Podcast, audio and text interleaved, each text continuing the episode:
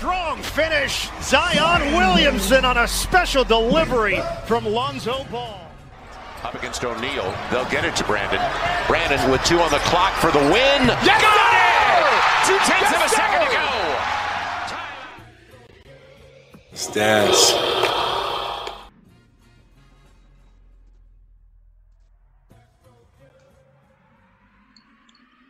Olá, olá amigos, tudo bom? Aqui quem fala com você é Marcos do perfil Lonzo Brasil e eu quero dar um alô especial para você que é da Alemanha e está escutando a gente, é isso sim.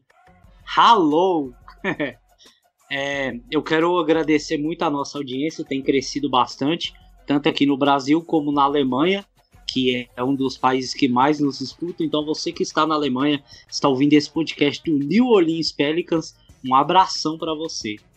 Bom, nós estamos aqui hoje para falar sobre os últimos quatro jogos do Pelicans, que tivemos uma sequência de três vitórias e uma derrota. É, e nós estamos aqui com ele, Rafa, o nosso pessimista favorito. Fala aí, Rafa. Alô pra todo mundo. Fala pessoal, tudo jóia? Um abraço aí também pros VPNs aí também que estão enganando a gente. Um abraço pro pessoal da Alemanha que tá ouvindo a gente, de outros países também, né? Tem, vixe, gente pra caramba, país pra caramba aqui também que ouve a gente. Por exemplo, tem bastante gente da Áustria, por incrível que pareça. Não sei falar olá em austríaco, então vamos seguir. Pelicano aí, né? Num momento meio chave, né? Da nossa temporada aí, eu acho que agora é um bom momento pra ou vai ou racha, né? Mas a gente vai conversar um pouquinho mais sobre isso daí. É isso aí, Gilson. Você tá mais ou menos otimista com essa questão do Pelicans aí, né? Mas antes de nós entrarmos nessa pauta, nós temos que falar do nosso parceiro, que com certeza é quem ajuda a levar esse podcast até a Alemanha, a Áustria e outros países que nos escutam. É isso aí, Marcão, é isso aí, Rafa. É, voltamos aqui, né? Mais um episódio com essa audiência maravilhosa por todo mundo que nós temos. Mas realmente agradecer, pessoal, a toda essa audiência que nós temos aí, que tem aparecido, tem fazendo a gente conseguir atingir mais pessoas. Se você, né, tem o Android, né, pode falar OK Google e pesquisar Let's Dance Podcast. Se você tem o iOS, pode pedir da Siri. Se você tem Alexa também, pode pedir Let's Dance Podcast, porque a gente sabe que no podcast ainda não é uma mídia assim tão fácil acesso como os vídeos. E falando em vídeo, nós também, né, cada 15 dias estamos fazendo uma live. A última a gente fez na, na última semana, a gente falou também dos, dos principais pontos que a gente tinha identificado né, no time, que a gente está acompanhando, algumas tendências. E quando a gente tiver, a gente vai tentar é, passar para vocês com uma certa antecedência, até para vocês participarem, né? Que a gente respondeu algumas perguntas, mas assim, eu tive que responder mais pergunta pessoal minha do que pergunta do time. Eu sei que é, é bom, né, para conhecer a gente, mas também é bom a gente estar tá respondendo as dúvidas de vocês. Também, né, fazendo aqui a, o merchan aqui do nosso parceiro, né, o Fórmula Net, que já tem mais de 50 podcast de esportes americanos lá dentro do site. Tem coisa pra caramba, tem além da NBA, tem NFL, MLB. Então, sabe, é uma gama gigante de esportes que você pode acompanhar nesse hub que nos hospeda, né? Então é só você fazer a pesquisa pelo FormulaNet, pode pedir também do seu sistema de voz, né, que ele vai te ajudar também a encontrar o nosso parceiro, e daí você pode estar tá se informando, né, de seus outros interesses. Então, pessoal, para começar, né, falando sobre a nossa pauta, que essa semana a gente vai fazer uma dinâmica um pouco diferente, né? Eu e o Marcão a gente fez um, um roll aqui, então ele passou a bola para eu estar tá tocando com vocês esse início do, do nosso podcast, né? Então, pessoal, a gente começou nessa semana aí, né, com uma sequência de quatro vitórias, ou quatro vitórias, bem que eu queria que fosse quatro vitórias, três vitórias, né, iniciando contra o Philadelphia, que era um jogo que a gente imaginou que a gente não fosse ganhar. A gente conseguiu limitar bastante o garrafão deles, especialmente o Joel Embiid e o Simmons, né, a gente deu uma segurada neles e contou com a sorte, vamos dizer assim. Eles também não estavam conseguindo matar muita bola de fora. Contra o Cleveland também foi um jogo aí que a gente parecia que estava com preguiça, que também foi num domingo. Então a gente passou praticamente o jogo todo atrás, só foi conseguir virar no último, né? Quando é nos oito minutos finais o time resolveu fazer uma defesa decente, né? Vamos dizer assim, com destaque pro Najee Marshall, né? Nosso two-way aí tem contribuído bastante com a gente, né? Fazendo 15 pontos e também ajudando nessa reação, né? Trazendo essa energia do banco que a gente tava com uma certa falta, né? Desde a lesão do Josh Hart. Aí na sequência a gente ganhou do Sacramento, né? Que a gente fez um primeiro tempo muito bom. A gente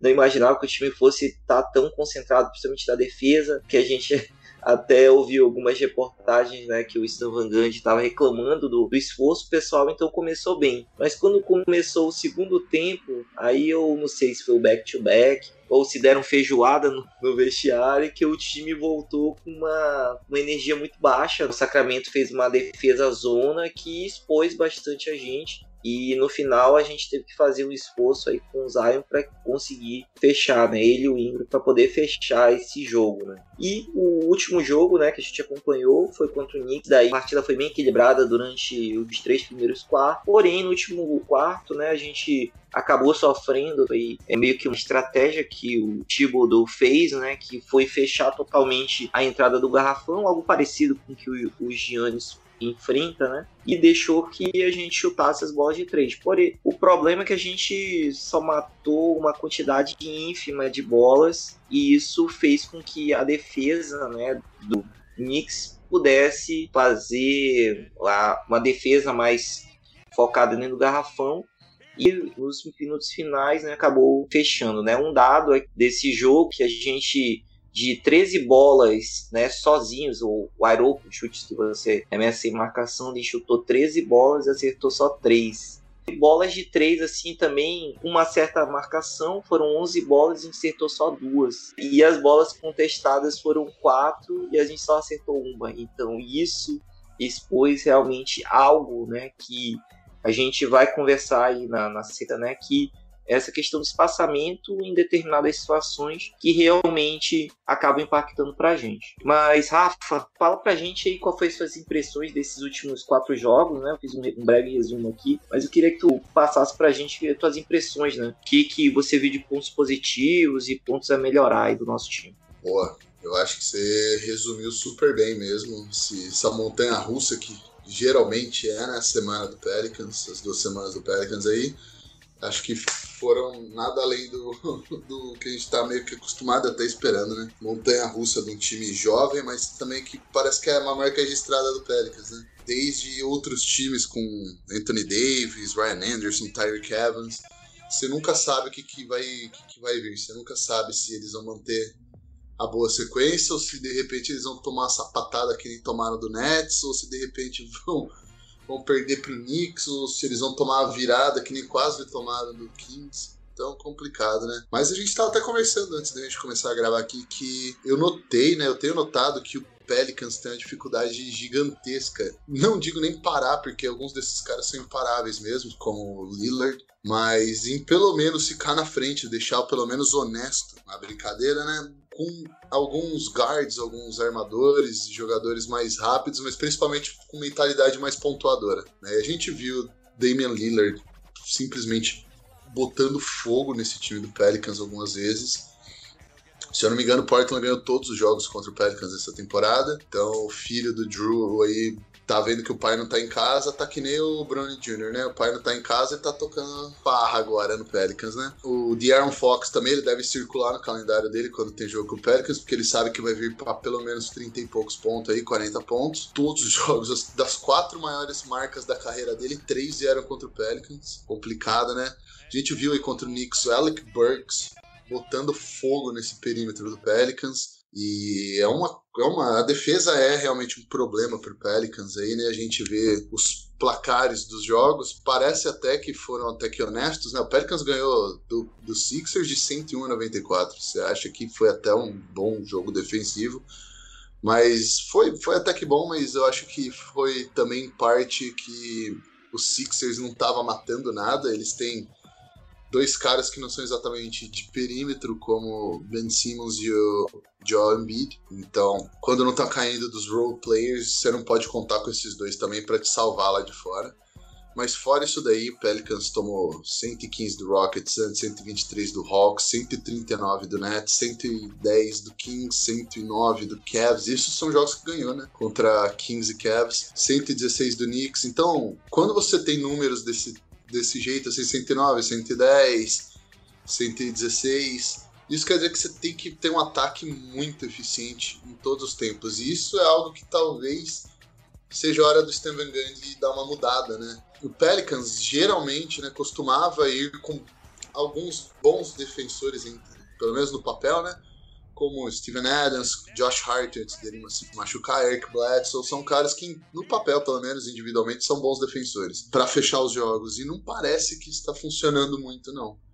Né? Então, eu não consigo ver assim o Pelicans, todos os jogos que chegam no último quarto, nos últimos minutos do último quarto ali, próximos de serem decididos, né, em, em, jogo ainda, não um blowout completo. O Pelicans não costuma vencer o jogo porque ele conseguiu parar outro time duas, três, quatro vezes seguidas. Eles geralmente ganham o jogo porque eles conseguiram fazer cestas em três, quatro posses de bola seguidas. Então, talvez seja a hora do Stan Gandhi jogar a toalha nesse approach defensivo dele, que inclusive é uma das três piores defesas da NBA no momento. E talvez ir para a guerra no final do jo dos jogos. Não sei o que, que vocês acham, eu queria até ouvir um pouco da opinião de vocês aí também, ver o parecer de vocês. Mas eu tô chegando num ponto que eu acho que para fechar os jogos o Pelicans tem que ir com all offense team e não all defense team que eles têm dentro do elenco. A gente, já que a gente vai precisar fazer cento e poucos, aí, 114, 120, 118 pontos para ganhar o jogo, vamos então focar em ataque, que é uma coisa que todos ali têm condição, talvez menos o, o Bledsoe e o Adams, que curiosamente estão lá mais para defesa do que para ataque, né? Então, o que, vocês acham disso daí? Vocês acham que, ainda mais tendo visto esse, esse meltdown, esse derretimento contra o Kings que a gente escapou, e contra o Knicks não deu para escapar, a gente ficou trocando soco com eles, chegou no final, a gente tentou defender, não conseguiu, e eles fizeram esse paredão que você falou, Gilson, o jogo inteiro, não conseguiram parar o Zion, mas pelo menos deram uma, uma atrasada nele e em vários outros role players. Então o que, que vocês acham dessa, talvez, essa mudança de estratégia do Pelicans, ou do Stan Gandhi no final do jogo, de talvez ir com... ir atirando mesmo, ir pro ataque, ir para fazer cesta versus parar o outro time. Lembrando também que o Pelicans é o primeiro e único time nessa temporada a arremessar abaixo de 25% na, da linha de três pontos em cinco jogos seguidos.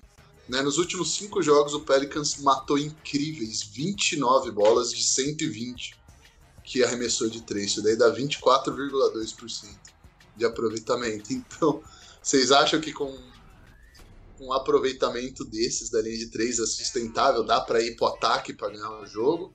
Ou vocês acham que o caminho é mais defesa? Que, que, qual que é a visão de vocês aí? Rafa, eu tenho uma opinião, mas eu queria, antes de, de chegar nesse ponto, pedir ajuda aí do Marcão para fazer o contraponto com relação à defesa, né? Porque a nossa defesa, desde o jogo do Rockets, né, a gente está jogando sem o, o Lonzo, que na teoria é nosso melhor defensor de perímetro, né? Também o, a gente perdeu o Nikhil também, que tinha também momentos, né, flashes aí que contribuía.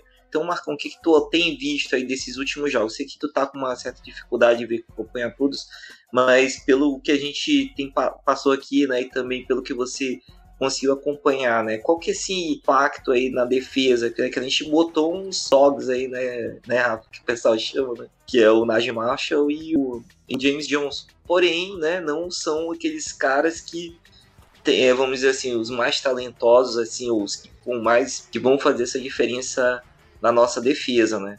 Que eu, eu tenho eu tenho um ponto de vista, mas eu queria que o, o Marcão contribuísse daquele conhece mais o, o Lonzo e qual que é o impacto que ele traz aí para nossa defesa? Olha, impacto do Lonzo é mais porque assim, tem uma a, o tipo de defesa dele, ele não é aquele cara tipo de Holiday, né, que vai ser incansável, por exemplo, de Holiday contra o, o Daniel Miller que o Rafa falou, é, é insano o que o Joe Holiday faz na mente do Lillard e também fisicamente, né?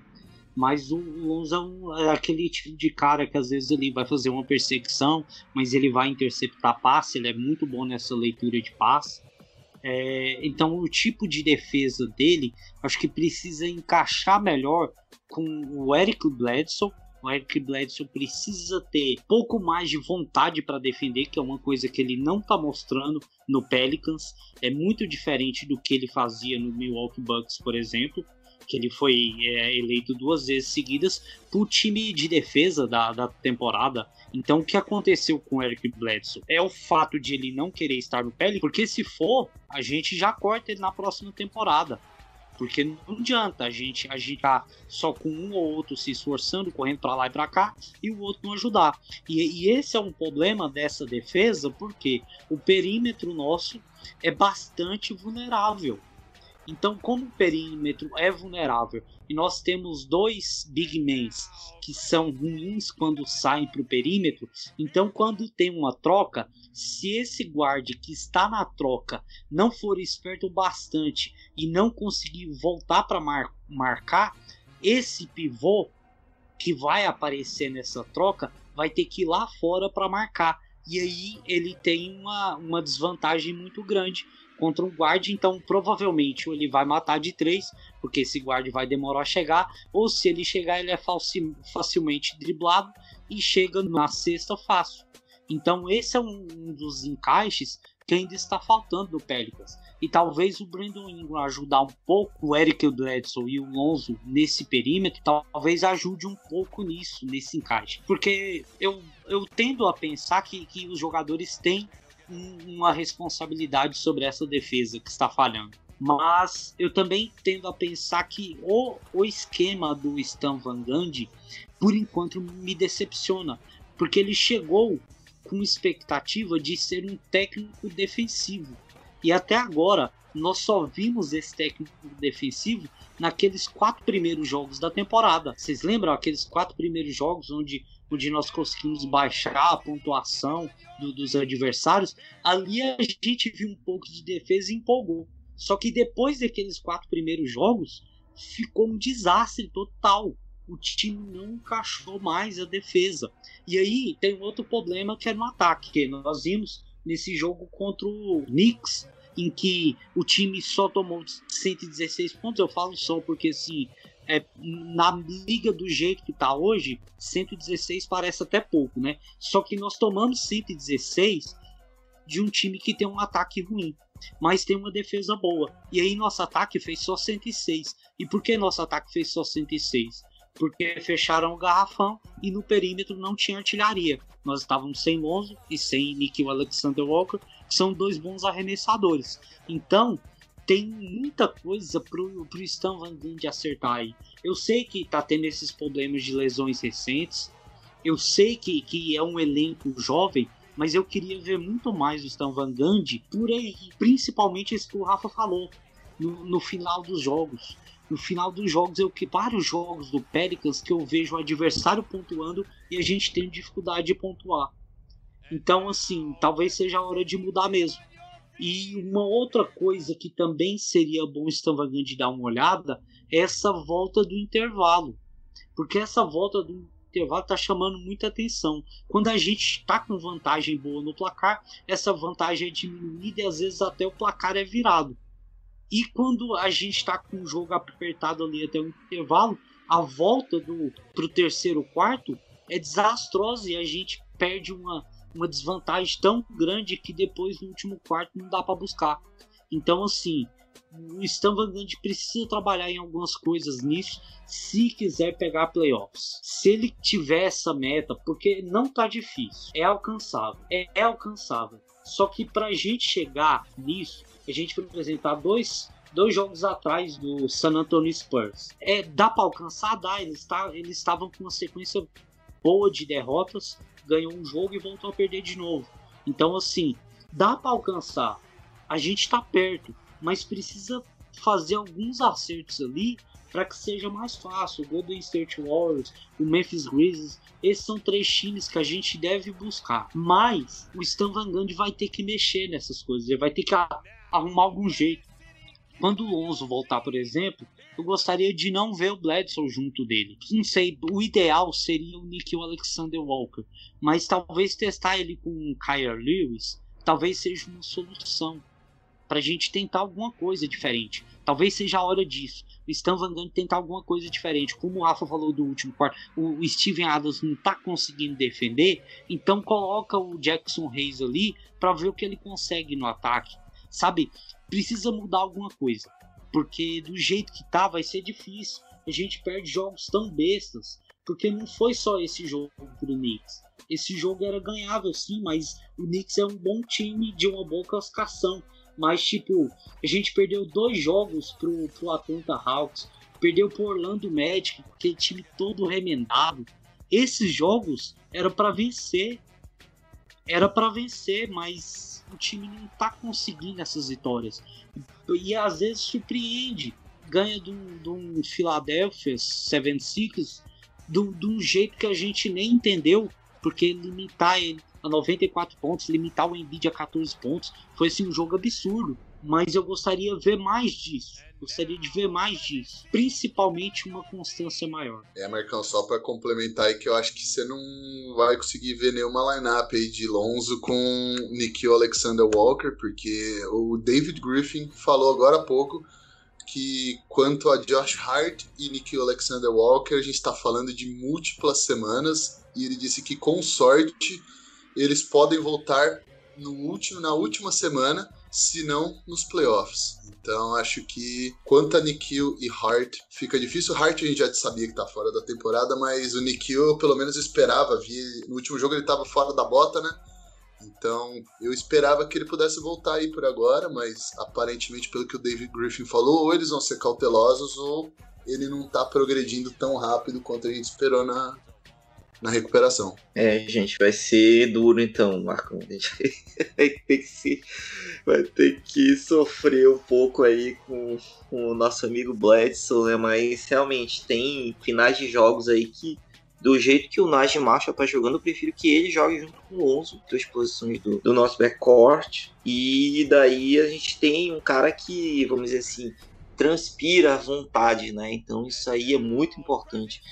E Rafa, é assim, até uma pergunta assim, né? Até para quem já jogou campeonatos, né? Mesmo que seja de base, mas um esporte mais competitivo, né? Quando tu avalia essa, esse time, né, essa defesa do Pelicans, é, você acha que está faltando peças para de, defender melhor ou realmente está faltando ajuste do técnico, né, de entender como que essas peças funcionam para fazer uma boa defesa? Que você compara né, o, o Knicks, né, que jogou contra a gente, o tipo de defesa deles é muito parecido com o nosso, né, de proteção do, do garrafão, né, fazer contestar arremessos, né, fazer, dependendo de uma situação, uma defesa mais física, mas o que você percebe que o sistema deles ele é um pouco mais avançado em termos de dobras, em termos de coberturas, então, assim, né, o que eu sinto muito falta desse esquema do Pelicans é justamente isso. Fazer uma zona, fazer uma defesa combinada individual, fazer dobra, entendeu? Fazer, deixar congestionar um lado. Mas, mas assim, pela, pela tua experiência e pelo que tu tem visto, né? Tu tá achando que tá faltando esses dogs, né? Que eles chamam aquele cara que não tem a hype, mas tem a vontade, vai fazer o trabalho sujo. Porque o nosso time é muito talentoso. Mas parece que ninguém quer fazer o trabalho sujo, né? Então, assim, o que, que tu acha tu acha desse elenco e o que, que tu espera, assim, né, para que a gente ainda possa melhorar ainda essa temporada? Sim, é, na verdade falta um Draymond Green, né? Mas esses daí não caem de árvore também, né? Eu digo Draymond Green no sentido de QI, no sentido de inteligência, de ler o jogo e de saber. E ler as pessoas também. Isso é um, é um fator, eu acho, é uma parte do basquete, de todo esporte coletivo, na verdade, não só do basquete, né?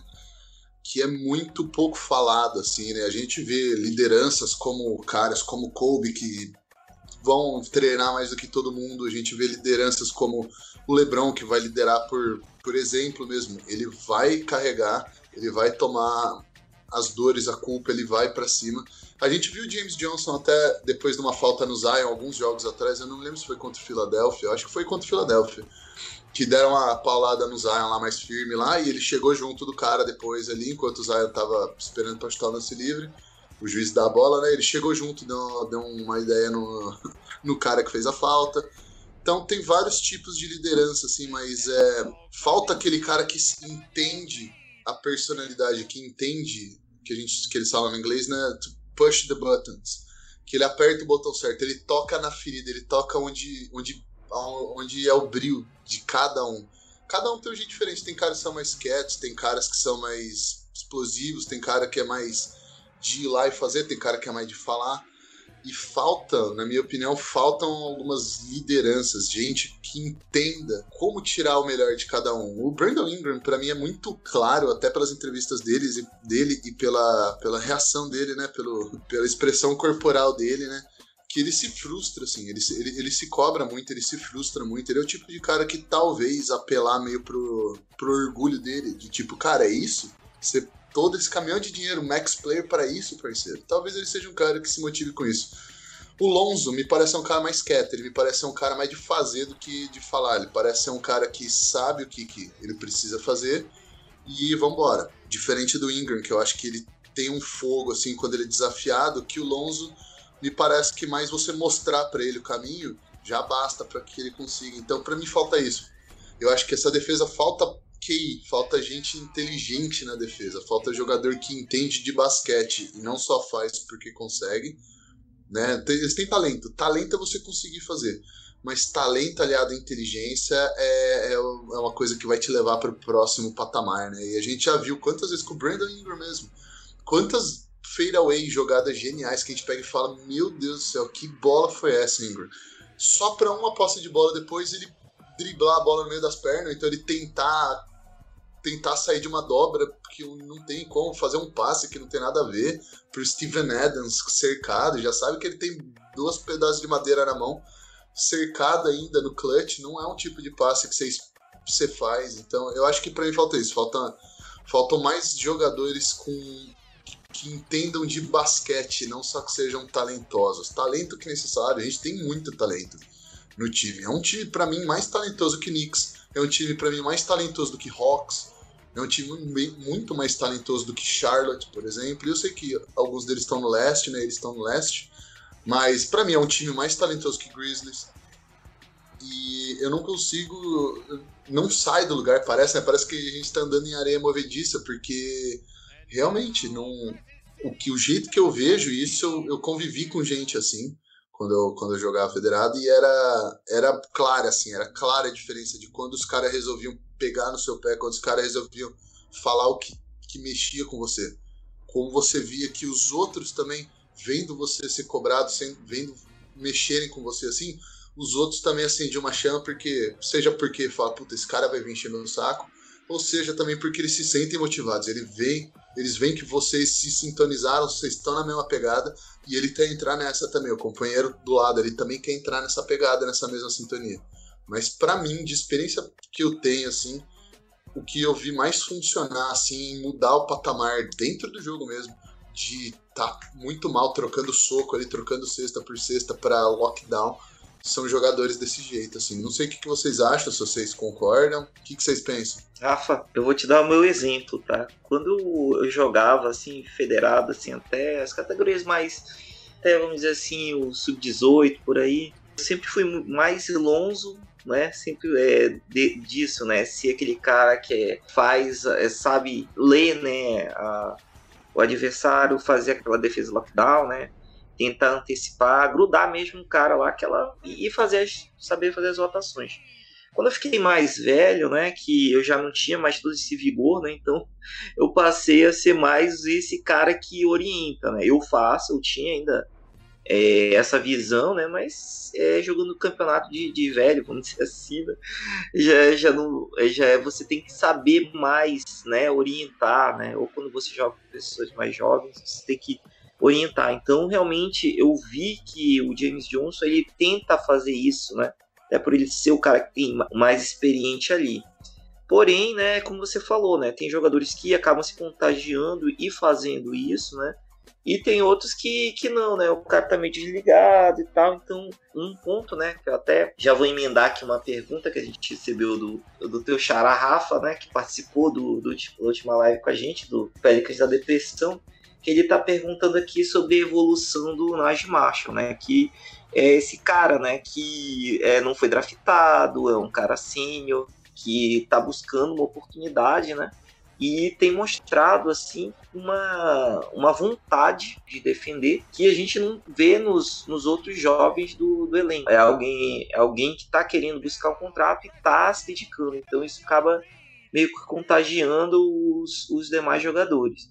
Mas, Marcão, o que que tu, tu tem visto aí desse cara aí, desse Najee Marshall? Tu acha que é só um fogo de palha? Tu acha que ele tem potencial para evoluir, para contribuir com esse time agora e é, no futuro próximo? Olha, na verdade, no draft, quando, quando a gente estava passando ali naquela no, no, final da segunda rodada e que eu vi alguns nomes ali, começava a pensar ou em pegar ali no final de segunda rodada ou pegar uh, um draft de free agents, eu, eu olhei os números do Najee Marshall, já enxerguei que ele podia ser um arremessador e já falavam que ele, que ele tinha alguma aptidão de defensiva, né? É, e eu gosto muito. Eu, o que eu vi dele, eu gostei bastante. E, ele é um cara que, assim, ele tá vendendo almoço para comprar janta, né? Que é o cara que chega nessa situação uh, na NBA, ele tem que fazer isso. Quando ele é final de segunda rodada ou, ou é undrafted, ele, ele precisa fazer isso. Ele precisa se esforçar ao máximo para conseguir um próximo contrato. Porque ele, eles têm que ficar de olho nisso. É no próximo contrato. Então, se eles se dedicarem bastante nesse contrato, eles vão co conseguir o próximo. E eu vejo isso nele. Eu vejo ele esforço. E para mim, eu concordo com o Rafa com o que ele falou de QI, de inteligência, de, de, de ser o líder pela o líder vocal da defesa, mas eu tendo a pensar que para mim defesa, para mim é mais esforço do que talento. E para mim, a pessoa pode se esforçar calado ou esforçar falando, mas ela precisa se esforçar.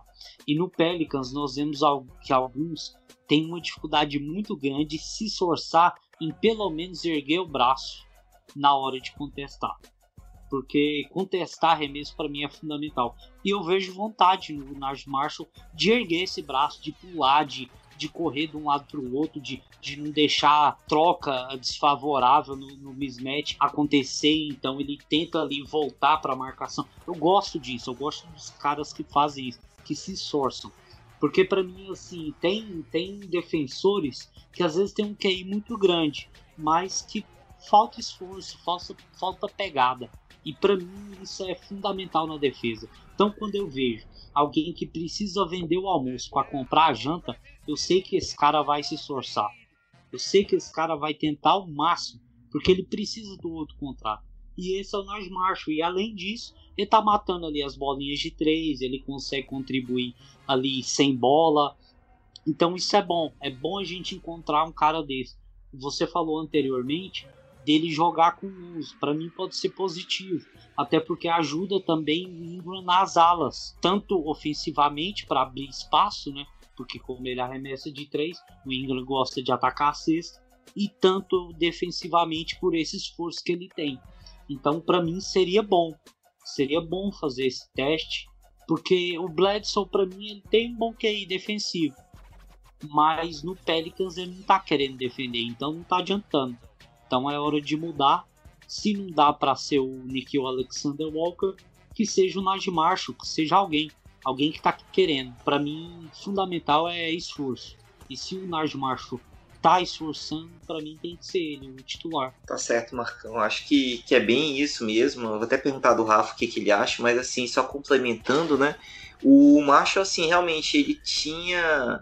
Ele tem um arremesso que ainda não é, vamos dizer assim, confiável, né? Mas assim, quando ele recebe uma bola é, fora, ele tem, ele tem uma coisa assim que. É, por isso que eu comentei que ele complementa o Lonzo, né?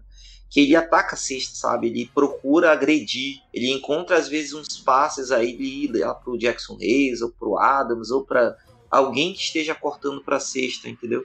Então é bom ter é, alguém desse nível, né, com essa vontade, que aí acaba complementando o jogo do, do Lonzo. Por isso que, que eu comentei que eu via com bons olhos ter, ter um cara assim jogando junto dele.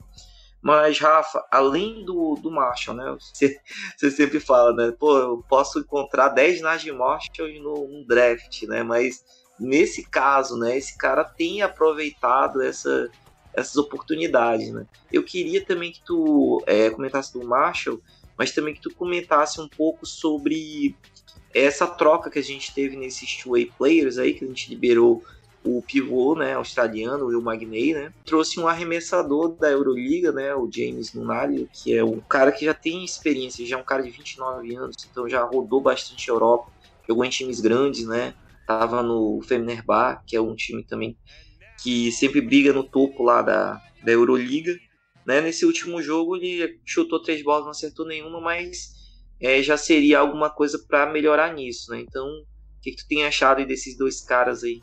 É, pois é. é. Só uma comparação, acho que quem, quem acompanha o Pelicans há mais tempo talvez se lembre do Bryce DeJean Jones. Ele, inclusive, ele, coitado, né? Ele morreu com 23 anos. Ele tinha uma. Ele era bem. uma história similar, um estilo de jogo muito similar ao do nosso querido Nadir Marshall, glorioso.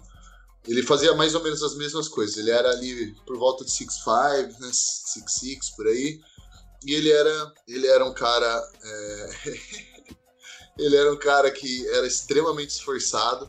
Matava as bolinhas livres dele, não era nada, não era nenhum Clay Thompson da vida aí, mas se deixasse livre ele ia fazer você pagar. Você tinha que pelo menos prestar atenção nele.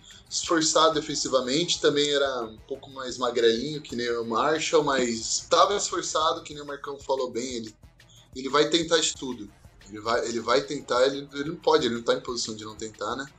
Então eu acho que é uma boa comparação. Quem não sabe, quem quer dar uma procuradinha no Google deve ter no YouTube alguma coisa sobre o Bryce DeJean Jones. Eu acho que ele é bem similar e é um ótimo cara ali para vir do banco. Eu acho que se ele conseguir matar as bolinhas dele, que é o mais importante, porque ele ataca bem a cesta, que nem você falou, ele se move sem a bola, mas é um cara de banco. Eu não acho que ele é solução para nada, e acho que nem vocês também estão esperando nada dele. Que nem o Nunali, é um cara que porra, ele, ele vem aí para ser justamente um cara que, que mata a bola. Também quem, é, quem, quem acompanhava o Pelicans há um pouco mais de tempo vai, vai se lembrar do Anthony Morrow. Ele, ele é um cara que hoje eu mataria para ter no time, um cara com, com o skill set dele. Porque ele era um cara extremamente inteligente e que só fazia o que ele sabia, que era arremessar de fora. Ele se esforçava na defesa, ele estava tentando fazer uma coisa ali, outra ali, tentando pelo menos estar entre a cesta e o cara com a bola. Não era nenhum, não resolvia nada, mas ele, ele não cometia turnovers, ele não tinha problema de vontade, ele, a hora que você chamasse ele, ele ia ele ia estar tá pronto para entrar em quadra. Então, também quem não conhece, dá um Google também, dá uma pesquisada no YouTube. O Anthony Moore já matou muita bola na NBA não é o uh, não é o Nunali, com certeza, mas se ele, se ele conseguisse, se esses dois jogadores conseguissem emular os jogos deles para Anthony Morrow e para Bryce DeJean Jones, seria assim, cairia como uma luva pro Pelicans, porque como a gente já comentou aqui antes, né, vocês já pontuaram super bem, o Pelicans está desesperado por arremessadores confiáveis de fora Alguém que possa pelo menos ficar na frente, que tenha vontade pelo menos de contestar, de ficar na frente e que consiga fazer outro time pagar por dobrar, às vezes mandar três jogadores no Zion. Fazer um paredão ali tem que pagar por isso. E o Pelicans simplesmente não consegue fazer os outros times pagar. E acho que até por ser tão ruim na linha de três, eu não sei o que acontece, eles não conseguem marcar também a linha de três, né? Porque é impressionante. Parece que todo time bate recorde da linha de três contra o Pelicans. Mas o que eu acho desses dois é isso. Acho que são bons bancos ali. Se conseguirem dar uma modelada melhor no jogo deles, mas eu vejo potencial para quem sabe ganhar um contratinho aí sim. Ó, só um adendo aqui, é, o, esse James Nunali, ele veio do Fenerbahçe, né? Eu só espero que ele seja melhor que o Nicolo Melli, que também veio de lá. Ô Marcão, pô. Beleza. É, gente, eu até é, passar para vocês assim, né? Quem mais matou bola, é, mesmo esses quatro jogos fora aí do time, e além disso ainda teve mais jogos antes, né? Ainda é o Lonzo, né? Que ele matou 127 bolas de 331 tentadas. Depois vem o Ingram com 120.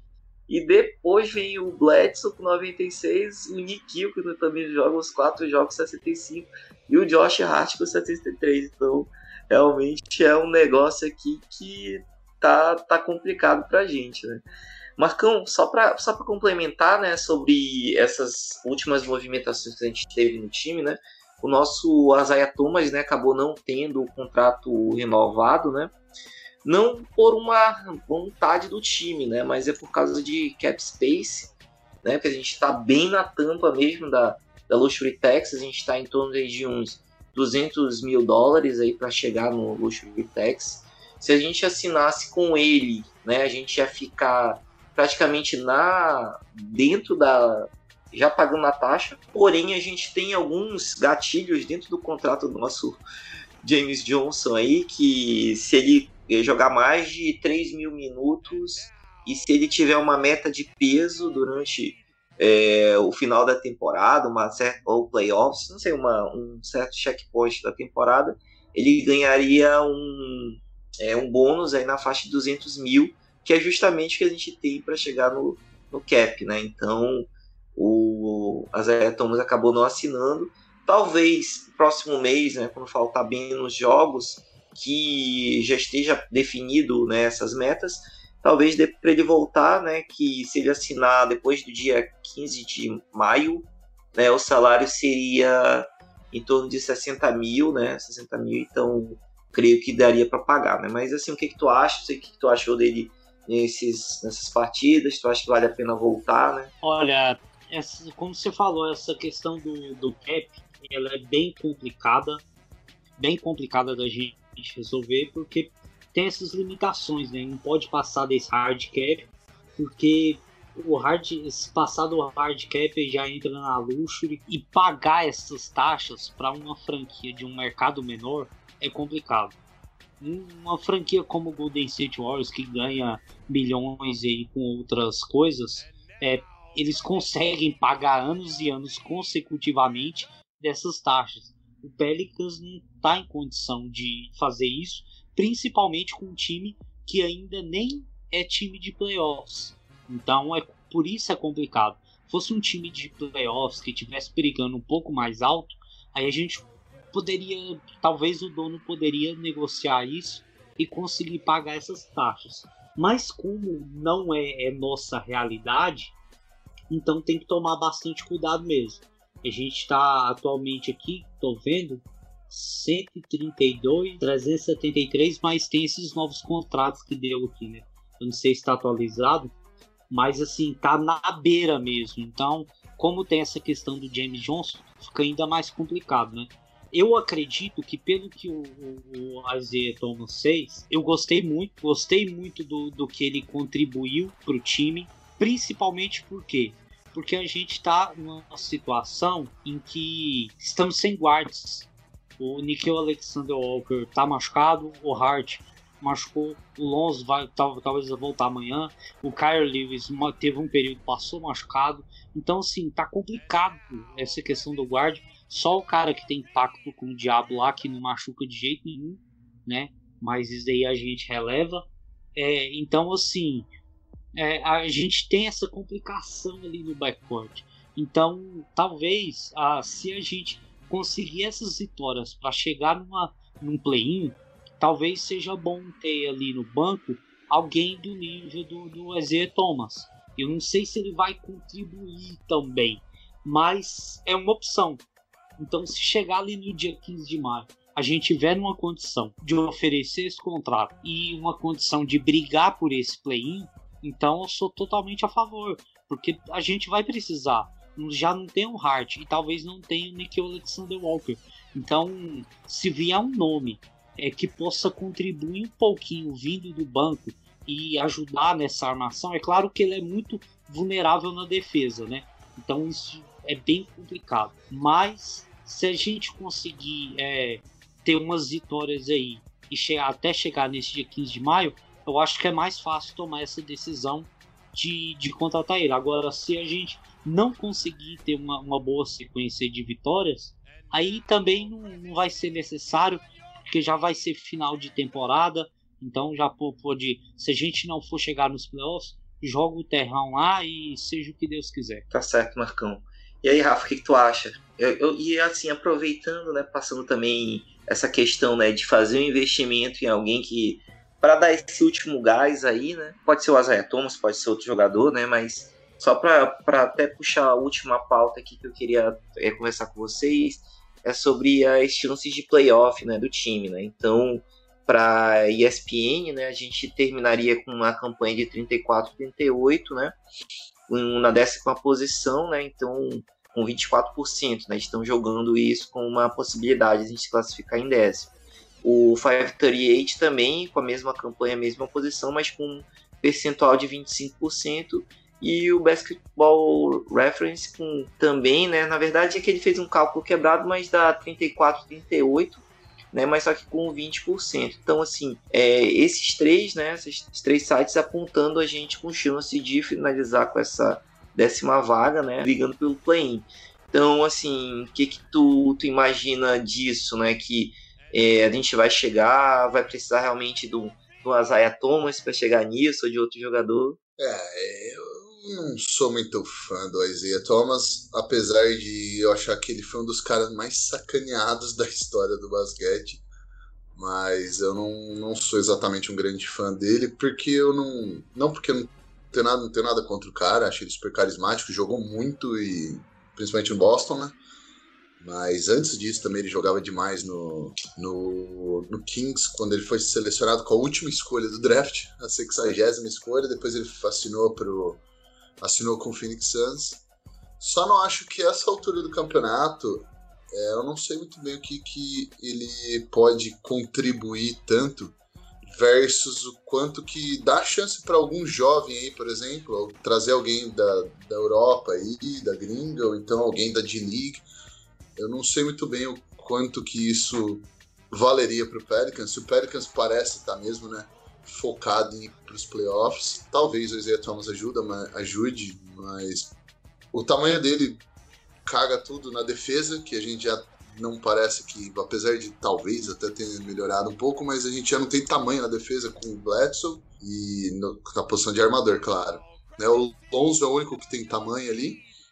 E uh, sem o Nikhil também, sem Hart, então botar um cara pequeno ali também que já não nunca foi tão explosivo e se ele não tá batendo bola eu não consigo ver tanto assim quanto, como o Isaiah Thomas vai conseguir ajudar ainda mais com essa questão do cap aí né? É óbvio que o Pelicans não vai pagar taxa para ter o Isaiah Thomas balançando toalha no banco. Então eu acho que sim isso, mas o Pelicans também pode fazer alguma coisa aí de botar o James Johnson pra dar um rolê com o Zion aí, passar umas semaninhas na casa do Zion. Ele não bate a mata do peso dele, tá tudo certo. Pode chamar ele, pode fazer o que quiser. Porque eu nunca tinha visto meta no contrato de peso, principalmente pra um cara que é faixa preta, né? Então eu esperava que o cara faixa preta cuidasse do corpo dele, né? Eu tenho esse estereótipo de que quem luta tem um puta cuidado com o corpo, mas são atletas também, né? Mas. Tem, tem uma explicação, Rafa. É que ele tava na, na cultura do hit. Então lá o cara ah, tem que estar tá, tá fininho, né? Quando ia assinar esse contrato, tinha essa meta lá. Ave Maria, viu? Eu, vou me, eu não vou me pronunciar sobre a cultura do hit aí, porque. Não é, senão nós vamos ficar até amanhã. Deixa o hit lá com aculturados dele lá, mas. Beleza, né? Então eu acho que. Eu acho que minha opinião quanto a Thomas e um, essa parte do cap aí é que o Griffin, inclusive, pelo jeito, né, pelo que o Marcão falou aí do quanto que vocês falaram, quanto que a gente tá abaixo ali, eu acho que ele fez o dever de casa dele quando ele trocou pelo James Johnson também, quando ele trocou o JJ, porque me parece que foi exatamente a diferença do incentivo do contrato é o que a gente tem ali. Então, pelo menos isso daí ele não, não cagou, né? Coisa que. Não sei se vocês vão se lembrar, mas o, o general manager do, do Nuggets, ele foi. O Tim Connelly, ele foi auxiliar do, do Del Demps. E o primeiro, o primeiro ano dele em Denver, logo que ele foi contratado do Pelicans para lá, ele teve uma, uma troca cancelada porque ele simplesmente não sabia uma regra lá do cap lá. Eu não me lembro agora exatamente o que, que aconteceu, mas deu uma zica lá. A primeira troca que o homem fez já foi cancelada porque ele não entendia o cap. Então, pelo menos isso daí me deixa um pouquinho mais tranquilo que o Griffin está sendo bem aconselhado e sabe, pelo menos, os números do que ele está fazendo. Tá bom, Rafa, tu não respondeu se a gente ia brigar pelo play, eu perguntar do Marcão. Pode. Marcão, o que, que tu acha aí? Pra te complementar. Totalmente esqueci, ah, foi mal. ah, te falar, é, do play-in, eu só vou comentar uma coisa aqui sobre o cap, que eu acabei achando aqui enquanto o Rafa falava. Entre as 12 franquias que mais gastam dinheiro hoje com salário na NBA, somente duas franquias estão abaixo dos 50%. É o New Orleans Pelicans e o Golden State Warriors, que é o que mais gasta. Eles têm motivos, né? Estão sem sem alguns jogadores, principalmente o Clay Thompson, o Stephen Curry perdeu alguns jogos, então assim, mas eles estão em 49,1%. Então tá quase ali nos 50%. A maioria dessas franquias que gastam muito com cap tem mais de 60% de vitórias. E a gente não, tem 45. Então assim, isso é, isso é uma coisa que eu acho ruim da, da administração do cap do Pelicans, é isso que a gente tá gastando muito para fazer pouca coisa. Então é melhor fazer um limpa nessa questão aí, para que nas próximas temporadas a gente gaste esse valor, mas com um time mais competitivo. Ah, e sobre o play-in, eu acredito até que tem alguma possibilidade, mas vai precisar de uma sequência de vitórias, porque a gente está atrás e assim o, o, Sun, o, o Spurs ele teve até uma uma sequência de derrotas que até deu uma animada, né? Mas a gente também perde jogos bestas. E perder jogos bestas, não podendo perder, isso é complicado numa disputa dessa. Porque a gente tá disputando ali com outras três franquias. E a diferença não tá muito grande. Mas pra gente tirar essa diferença, vai precisar de vitórias. E não pode perder jogo besta. Só que esse time, como é que eu vou confiar num time que não sabe fechar jogo e que não sabe voltar do intervalo. Então por isso é complicado. A partir do momento que o Lonzo voltar, a partir do momento que o, que o, o, o time conseguir uma consistência maior, a, talvez a gente volte a empolgar. Mas eu confesso que essa derrota pro Knicks, eu tava esperando uma vitória. Porque o ataque, a defesa deles é até boa, mas o ataque deles é fraco. A gente tomou 116 pontos de um ataque fraco. Então, como é que eu vou me empolgar? É, é claro assim que eu brinco com o Rafa dele ser o pessimista. Não é que eu tô, estou sendo pessimista, é que esse time não tá me dando confiança exata para poder ser otimista. Porque perdeu duas pro Hawks, perdeu pro Magic, aí depois você toma aquela lavada do, do Nets, e ganha daquele jeito do Sixers, ganha do, do Cavs e ganha do Kings. Aí você vai e perde pro Knicks, tomando 116 pontos de um ataque fraco. Para mim, isso é uma questão de falta de consistência. Então, se você quer alcançar esse play-in, vai precisar ser mais consistente. Tá certo, Marcão. É, realmente a consistência é o que vai definir esses próximos jogos aí da gente, né? Pessoal, então, a gente já tá encaminhando aqui pro final do nosso, nosso podcast, né? É, só um comentário rápido para quero de vocês aí, né? Já pensando na próxima temporada, né? Hoje, o, no dia que a gente está gravando aqui, o nosso Didi, né? Ele jogou muito bem aqui pelo Sydney Kings, né? Ele fechou o jogo com 28 pontos, matou 6 bolas em 7 de 3 pontos, né? Ainda pegou 8 rebotes e ainda deu um pouco. Então, isso anima a gente, né? Até para a formação do, do elenco ano que vem. Né? Como o Marcão falou, a gente tá gastando mal esse ano, mas é porque a gente acabou recebendo esses contratos aí é, que o Adams tinha, né? Com valor de 30, quase 30 milhões. Esse contrato do Bledsoe também está muito salgado, mas para o ano, a gente vê se a gente consegue reduzir isso daí e gastar com mais é, bom senso, né? Então, assim, o que, que vocês acham aí desses, desse draft? É só, só mesmo para a gente dar uma descontraída aí, que, que eu sei que tá muito longe ainda, né? Pra gente saber qual é a posição, mas o nosso querido Didi aí, será que ele vinga? Bom, eu acho que ele tem a chance, sim, de, de dar certo. Eu acho que ele vai dar uma sofrida na NBA, como basicamente todo mundo que, que vem de fora, né, a grande maioria sofre no começo, mas eu acho que ele tem, tem sim coisas super desejáveis na NBA, que são arremesso, ele parece um cara que não tem medo de, de tentar. Tem muitos caras como o Melly, por exemplo, que não arremessavam bola livre porque estavam jogando mal. Alguns jogos, né? Jogou 3, 4 jogos mal e vai parar de arremessar. Ele tá lá para arremessar. Então ele não tinha valia pro time, né? Acho que o Didi não vai sofrer desse problema, mas uh, só de ter uma alternativa, eu acho que ele também pode ser uma boa especulação aí pro Hart, né? Caso o Hart venha todo engraçadinho, querer contrato aí de 12, 14 milhões de dólares, aí 15 milhões de dólares por ano, a gente tem o Didi, a gente pode jogar esse jogo com ele, né? Falar, beleza, vai caçar 14 milhões por aí. Quando você só, quando você só achar 6, você pode voltar aqui pra, pra gente. Se você achar, aceita o contrato aí que a gente tem o Didi aqui de resguardo. Então eu vejo ele útil também para questões de cap no futuro aí também no próximo ano, mas acho que vai dar certo sim. Marcão? Olha, eu tava dando uma olhada aqui agora nas estatísticas do Didi. Eu percebi que nos últimos jogos ele tá arremessando muito mais. Ele tá chegando mais na cesta, né?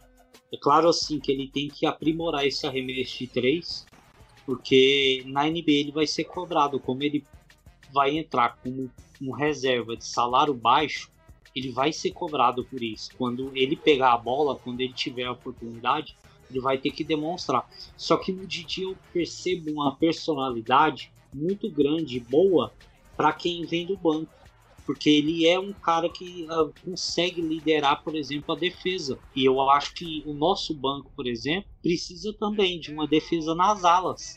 E talvez ele seja solução nisso. Acho que nem questão do arremesso.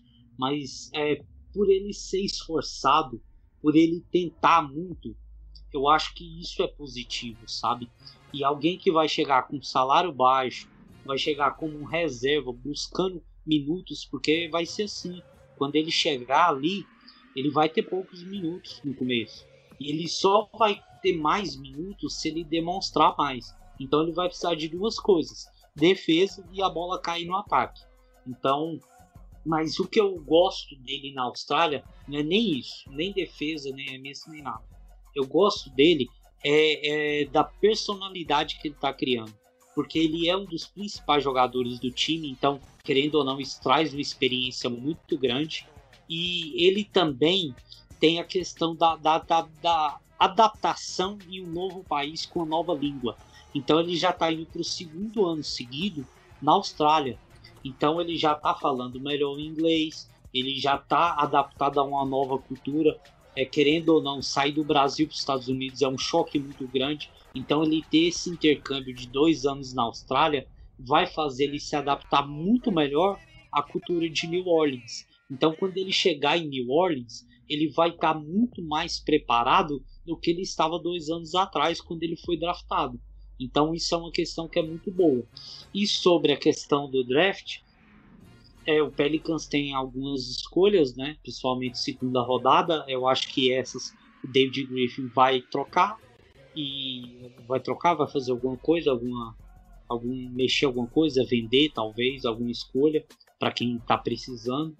É, mas essa escolha que a gente vai ter ainda depende muito é, da posição que a gente vai ficar, né? Porque hoje nós estamos fora do play-in, mas a aspiração é de chegar no play-in se chegar no play-in, essa escolha é bem mais ali do meio para o final do, da, da primeira rodada, né? Então já é uma escolha diferente.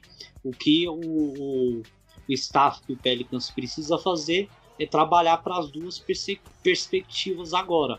Tanto a de ficar fora dos playoffs e esperar a loteria, tanto a de entrar no, no play-in e buscar alguma coisa a mais. Tá certo, Marcão. É, a gente vai falar mais sobre draft, sobre off-season né, mais pra frente, mas é bem isso mesmo, né? A gente tá com, a, com essa esperança que o Didi venha, que tem uma ética de trabalho, né? Que o, o Rafa sempre comenta, né? Que é, às vezes o cara vem, né, draftado e acaba não se esforçando, ele como não é americano, não jogou college, né? Tá jogando numa liga aí australiana que não é uma liga A, como se fosse uma Euroliga, né? Então realmente ele tem demonstrado essa ética de trabalho, então a gente espera que ele, ele corresponda, né, vindo do banco, trazendo essa, essa energia, né, como o Najee Marshall está fazendo aí, buscando contrato, e a gente espera ter bastante novidades aí pro, pro ano que vem. Então, já para se despedir, Rafa, por favor, dê aí seu destaque final, Manda um alô pra galera, fala pessoal se mais pé no chão, manda seu recado aí. Isso mesmo, Gilson. É... Valeu, pessoal. Obrigado por aguentar a gente até aqui. Manda pra gente, manda comentários, manda sugestões, perguntas, xinga a gente, manda um beijo pro Didi através da gente. Que a gente vai, a gente gosta de ver isso daí, esses feedbacks de vocês aí, pra gente incorporar. Pra gente também não se esquece, a gente sempre tá fazendo aí. Toda semana uma tem live, uma podcast. Uma live, uma podcast. Então fica de olho aí que sempre tá rolando coisa aí envolvendo Let's Dance, envolvendo o pessoal. E é, só para complementar, eu acho que não acho que o Pelicans vai pegar play-in. Não porque eles não vão tentar, eu acho que eles vão cair atirando, mas é, eu acho que a gente vai esbarrar na nossa incompetência e na falta de incompetência dos que estão à frente da gente. Então eu acho que vai acabar não dando mesmo, mas espero estar errado. Mas a realidade para mim é essa daí é o mais plausível isso. Beleza, pessoal? Obrigado, um abraço e até a próxima. Beleza, Rafa. Ó, é, pra gente manter aqui os nossos, o nosso fechamento normal, né? Então, eu já vou passar meu destaque final aqui. É, eu queria só mandar um abraço aqui pro nosso querido Ivanzinho, que hoje não pôde participar, então, como ele é o viúvo do Holiday, né? Hoje, um dia que a gente está gravando, né? O Milwaukee Bucks ganhou do Atlanta Hawks. Mas o meu destaque aqui seria pro, pro Drew Holiday, né? como a gente falou tanto de defesa, tanto de, de talento, né? Ele simplesmente limitou o Trey Young, né? Das, quando ele foi o, o defensor primário dele, em, em, nove, em nove posses, ele contestou sete arremessos, só permitiu uma cesta convertida e ainda forçou o nosso talentoso Trey Young a cinco turnovers. Então, Ivan, um abraço, cara. Semana que vem a gente vai estar tá lá no, na live para você poder chorar um pouco mais sobre o nosso Drew. E, pessoal, vocês já sabem onde encontrar a gente, né? Então, vão lá no. Chamem aí pelo, pelo Google, chamem pelo, pela Alexa, pela Siri, peça o nosso Let's Dance Podcast para você estar é, escutando a gente, participando das nossas lives. A gente tá, é, vai tentar definir um dia fixo, né? Provavelmente na quinta-feira né? A gente espera aí que o, o Rafa seja liberado aí para ele participar, para vocês conhecerem ele, o Marcão também, né? Que eles têm os, os compromissos que a gente se a gente acaba gravando com um horário um pouco mais avançado, né, para que eles possam estar tá contribuindo com a gente. Mas dependendo de como que vai ser, eles também vão poder participar, né? Então, é, agradecemos aí a, a audiência de vocês, pessoal da Alemanha aí, muito muito obrigado aí pela audiência. Continue consumindo nosso conteúdo, né? Que nós temos uma meta de ser é, um, um, podcast mais de basquete mais escutado na casa. Então, isso a gente precisa muito da ajuda de vocês.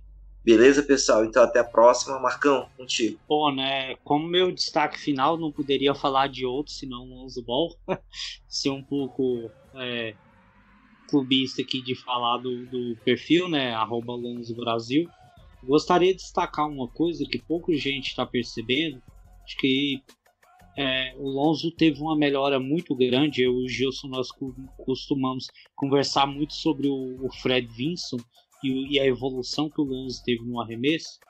E eu gostaria de destacar que não a bola de três pontos, que de fato melhorou, o catch and shoot está muito bom, mas eu gostaria de destacar aqui é o lance livre do Lonzo Ball. Sabemos que quando ele entrou na NBA tinha uma dificuldade muito grande. É claro que ele ainda vai pôr para a linha de lance livre, mas quando ele está indo agora nesta temporada, ele está acertando 79,2%. Então aqui nós já vemos pelo menos uma melhora nesse acerto. Ah, e eu gostaria de destacar isso, porque é uma coisa assim que era bastante criticável na, na Rook Season, lembro muito de, de falarem do, do Jason Tatum arremessar melhor de três pontos do que o Lonzo Ball na linha de lance livre. E isso era muito, era muito ruim de ver que era fato, né? Os números não mentem. E agora não, agora ele está arremessando para quase 80% do lance livre. Isso é uma prova de que a mecânica nova que o Fred Vinson é, conseguiu acertar com ele isso está fazendo efeito, porque é, geralmente o cara que arremessa bem lance livre, ele também tem um bom arremesso dos três pontos. Então ele conseguiu evoluir nos três pontos, mas também evoluiu no lance livre. Falta só atacar um pouquinho mais a cesta mas isso é uma questão de do, do estilo dele jogar, né? Então, uh, creio que com o tempo vai melhorando um pouco. Já estamos vendo ele arremessando um pouco mais de dois pontos, mandando uns mid-range lá, e, e isso tá bom, já é uma amostra que ele já tá avançando um pouquinho mais na quadra. Eu confio que futuramente ele vai conseguir uh, atacar mais essa cesta e, e conseguir gerar um novo espaço para ele pontuar também. Então, aqui eu me despeço, é o final do nosso podcast. E antes de mais nada, eu gostaria de você de dizer a você que está na Alemanha ou com o VPN da Alemanha, não sei, você que está na Áustria, que também está dando uma boa audiência, são dois países de línguas parecidas que estão ali próximos, né? Então gostaria de dizer a você um gracioso dunk. Só isso. Então, brigadão a todos e até o próximo episódio Let's Dance Podcast. Tchau, tchau.